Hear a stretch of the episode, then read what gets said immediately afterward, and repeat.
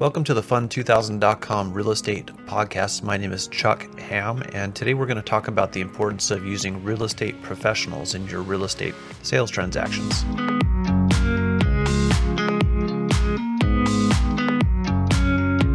Well, admittedly, we in the real estate uh, sales industry take up a lot of the percentage of sales proceeds. Uh, there's a lot of services, there's a lot of money that goes towards our services and um, I'm going to try to justify those funds right now during this podcast. Real estate agents, uh, they will help you get the best value, um, whether you're a buyer, help you get as uh, help you save money on the transaction. If you're a seller, they will also help you save money on the transaction and also get you the most for your property.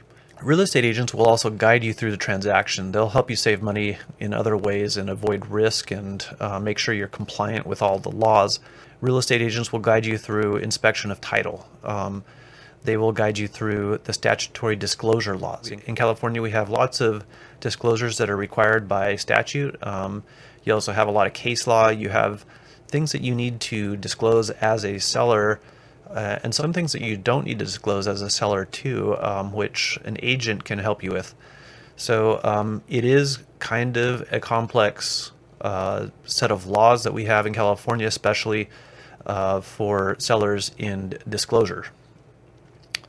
Um, agents will also help with the uh, physical inspection process. Uh, they won't do the inspections, but they will recommend companies. They'll coordinate the appointments. They will help read reports, make sure that information gets to where it's supposed to go. Uh, the inspection is supposed to benefit the buyer, but um, in some cases it becomes a part of the transaction and the seller should see it as well. And the agents will help um, navigate all those kinds of inspection related issues. Uh, agents should also help with um, other kinds of inspections. If the property, for example, is in an HOA, a homeowners association, I'm going to get into an example about that pretty soon.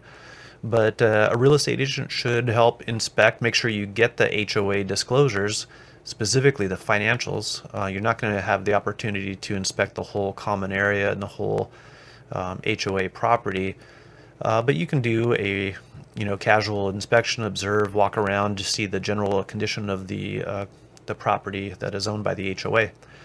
Um, but I think more importantly is you want to read the reports, you want to read the disclosures, you want to see what the financials say.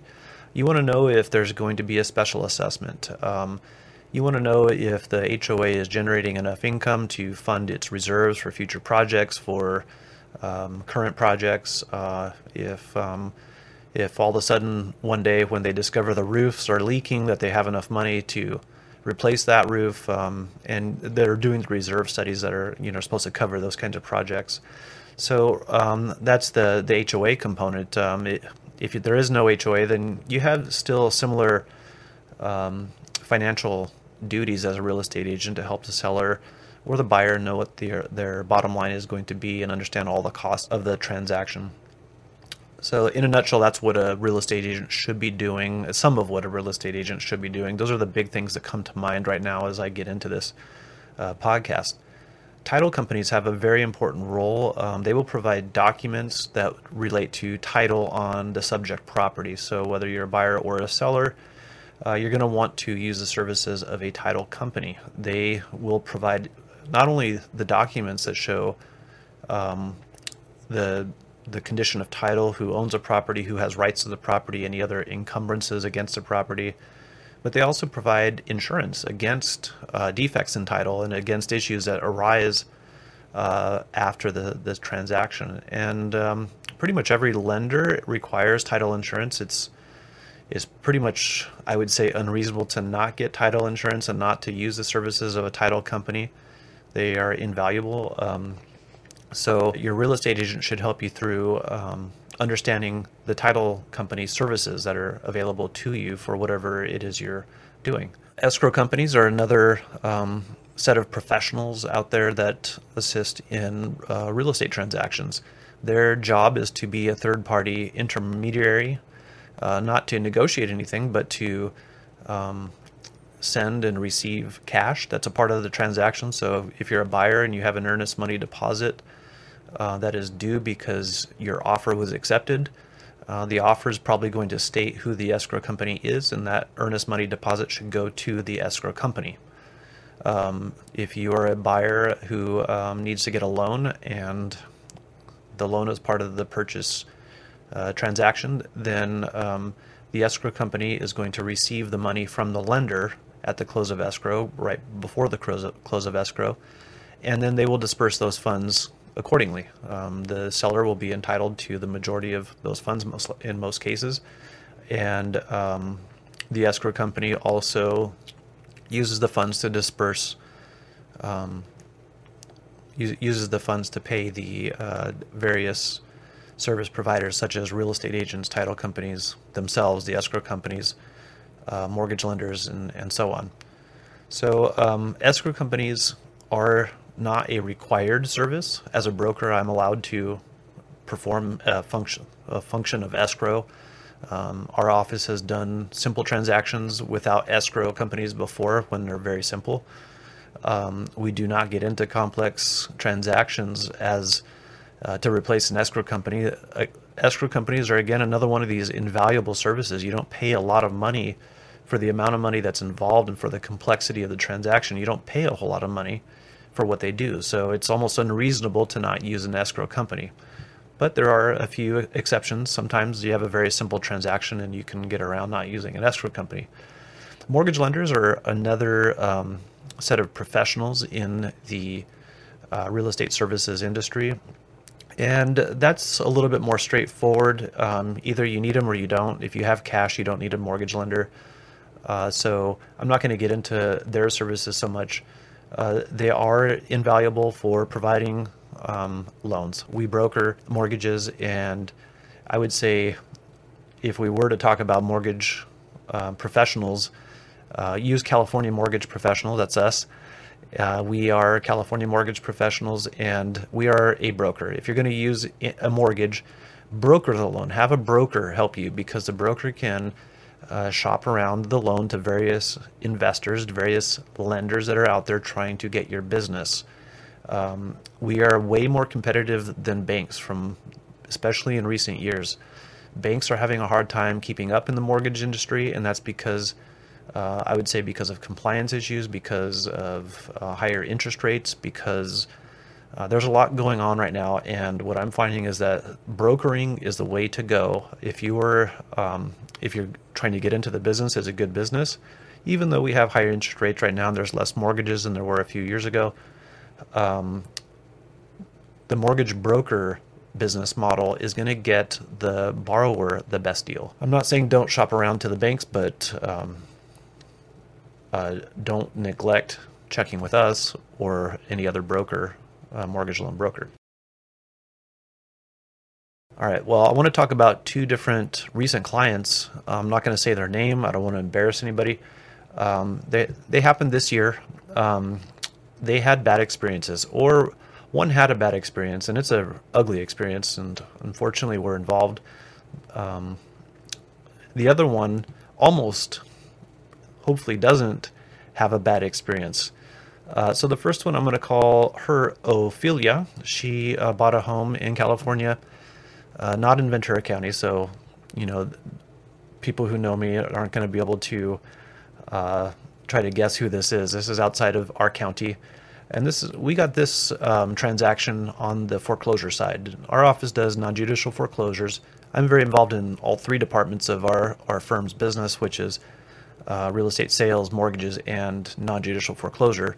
This was in the non judicial foreclosure side. Gentleman hired us to initiate foreclosure proceedings against a property, a property where the borrower that he had loaned to no longer lived in the property. They sold the property many years ago. And um, the person they sold it to didn't pay on the loan that he had made. So um, this is an example of a seller and a buyer on this property that did not use the services of a uh, did not use real estate professionals in their transaction, and this probably benefited the seller. The seller um, was able to get cash um, and also was able to get payments. The lady paid the cash that she had, and she made payments to the seller but she never checked title to the property. I'm not saying she didn't know. She probably did know. Uh, she probably was aware. I'm, I'm hoping the seller disclosed to her that there was an outstanding loan against the property, but um, she never paid on that loan. She never bothered to check um, with the specific uh, person who owned that loan. She didn't um, try to pay money. Uh, she didn't try to pay it off. Um, so all these years have passed. She's since, in her mind, paid off the entire property. That's what she told me on the phone. She's a Spanish-speaking lady, so I ended, I speak Spanish, so I ended up talking to her directly, and I'm trying to help her because I don't want her to experience this foreclosure that our office has initiated against her. Um, it's a sad situation because she and her family live there, and they're probably not going to be able to find anything else. So I'm doing my best to explain to her in her language um, the the situation, and she gets it finally, and she's rounding up the money, uh, and I'm glad she's doing that. But it's a difficult situation. She should have taken care of this many years ago, and according to our client, um, he you know tried to work it out many years ago, but he's uh, he's received no response from anybody on payment of the money that was owed to him. So it might sound crazy, but you might not realize that you can buy a property and not know every encumbrance and every loan against the property. Well, that's what real estate professionals do for you. They help you see what are the encumbrances, what are the liens against the property, what are the loans against the property, what are what are you going to owe if you buy this property? Well, that's what happened to Ophelia. She bought this property. She thought she paid it off. And uh, then this other lender who is owed thousands of dollars comes and collects, and he has a right to do that. So this could have been avoided if um, Ophelia had hired a real estate agent, um, and if they had used title services. If they had um, checked title, they would have seen this outstanding loan. I checked title myself; it was there. We cannot initiate foreclosure proceedings without there being a recorded instrument. Um, actually, we could have, but um, we uh, we cannot initiate foreclosure proceedings without there being a written document stating that the person we're representing has an interest in that property. In California, it all has to be writing in writing, and most of these get recorded. That's everybody gets notice, and she would have had notice, and under the law, she has constructive notice, but she just ignored it, and you can't ignore constructive notice. That's just the way constructive notice works. You are deemed to know what is made publicly available, and that's what title searches do. They they inspect the publicly available title records, the records that are recorded, and other things as well.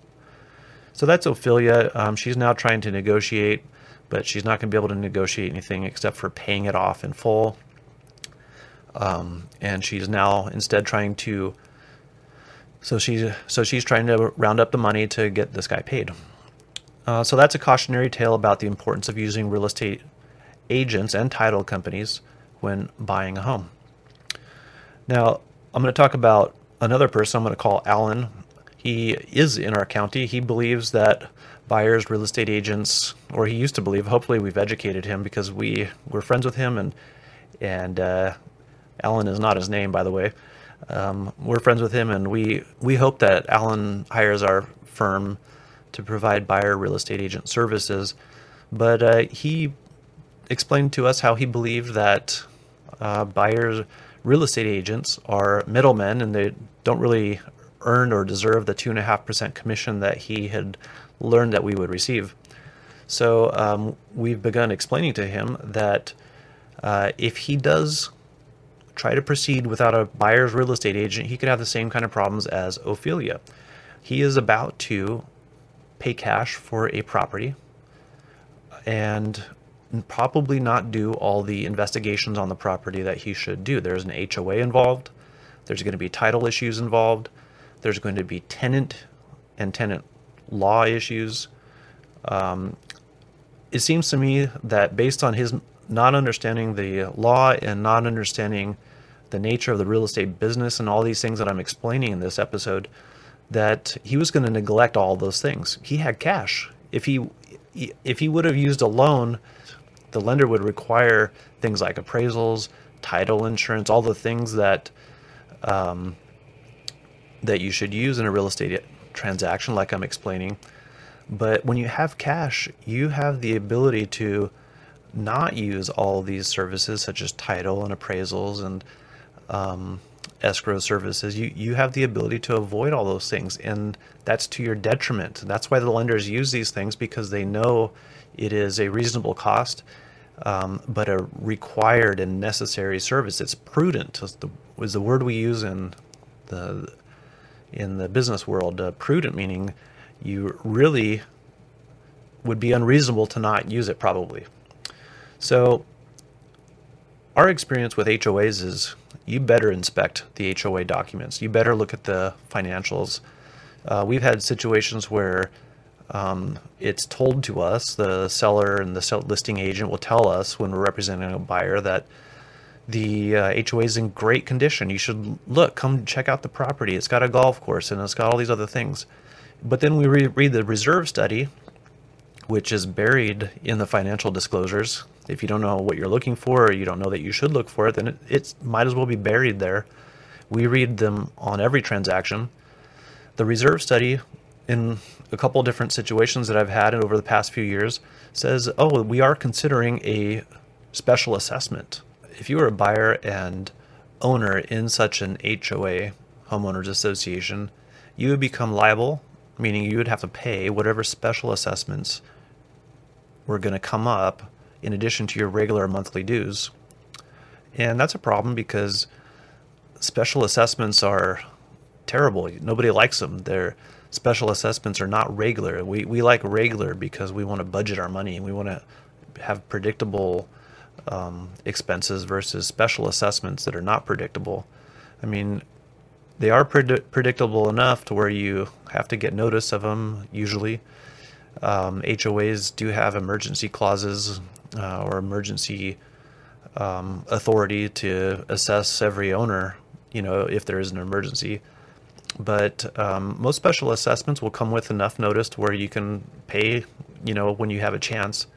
But they're still undesirable because the whole point of HOA dues is to have a regular predictable budget. So its special assessment um, means that you're going to have to pay in addition on top of everything that you normally have to pay monthly. You're going to have to pay a big chunk of money to cover whatever costs they did not budget for. And that could be some kind of an emergency. It could be some other um, deficiency or shortfall in the budget. Um, it, it could be anything. So the point is uh, read the, the reserve study, read the financials, of the HOA. These are things that people neglect when they don't have real estate agents. And honestly, I wish I could speak a little bit higher of our own industry uh, in the real estate agent services. Real estate agents do not like to read a lot of documents. Most of them, or many of them, like to do sales.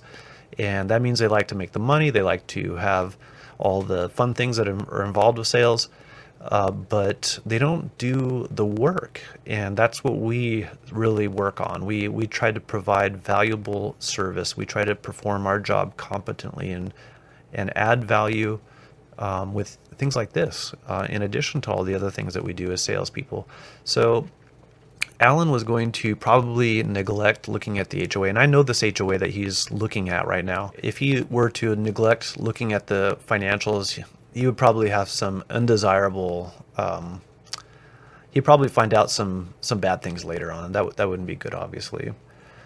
Um, another thing that Alan didn't understand is he thinks that by not having a buyer's agent, that he's going to save two and a half percent. He that was his main argument. Well, that's not the way this works. Um, he thought that by working directly with the seller's listing agent, that he would be able to save two and a half percent, but he's neglecting the way this negotiation works.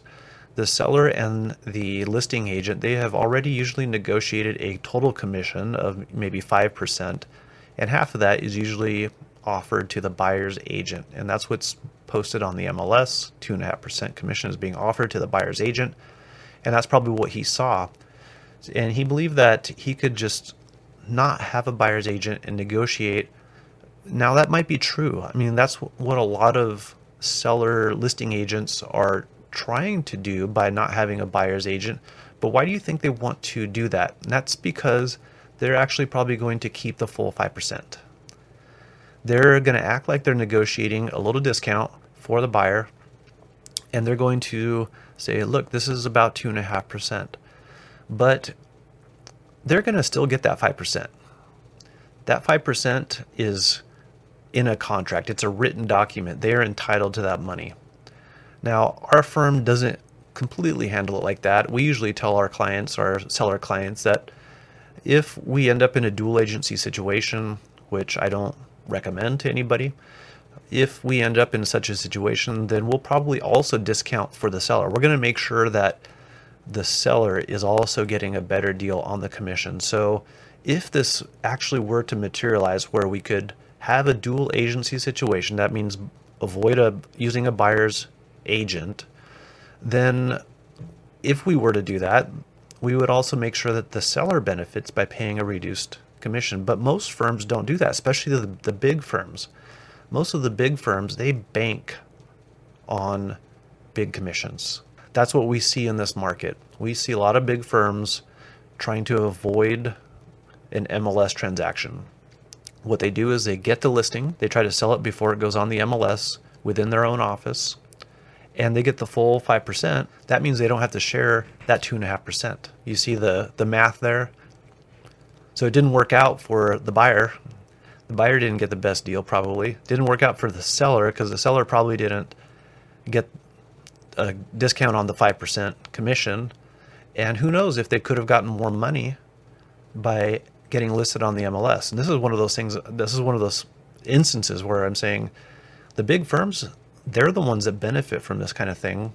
It seems kind of monopolistic to be able to do that, but that's what they what they do. And that's not even some of the other mo- monopolistic rules that I'm talking about.